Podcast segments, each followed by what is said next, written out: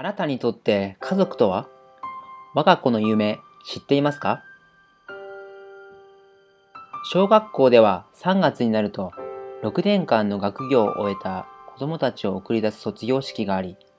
4月になればまた新しいランドセルを背負った初々しい1年生の姿が見受けられるようになります。そのランドセルには親たちの思いや子供たちの夢、そして希望がいっぱいに詰められています。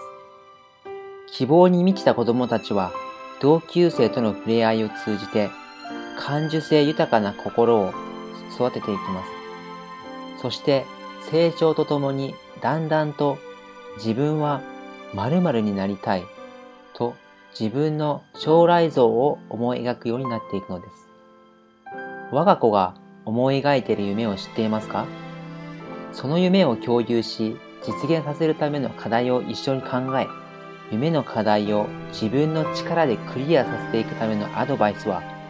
子供が大きく夢を膨らませていく鍵のように思います。フィギュアスケートの浅田真央選手は5歳の時に姉の舞さんと共にフィギュアスケートクラブに入会しました。その後、オリンピックのメダリスト伊藤みどりさんやタラリンピスキー氏に憧れ、あんなメダリストのように表情で舞いたいという夢を抱くようになったのです。その子たちの夢を見守る母親は、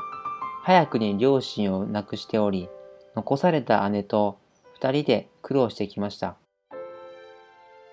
その分、自分の子供たちには好きなことをやらせたいという親心でいっぱいだったのです。娘たちに対して世の中には自分の好きなことをできる子ばかりじゃない。家庭の事情から自分の好きなことができない子も病気や怪我で思うように動けない子もいる。だから、スケートができることを当たり前に思ってはいけない。と戒め、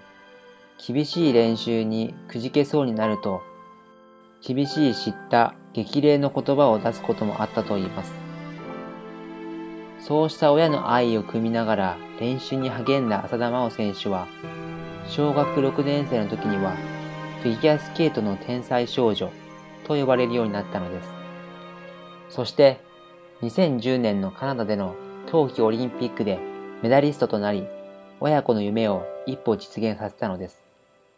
ここまで成し遂げることができたのも、母親の娘たちの夢を実現させてやりたい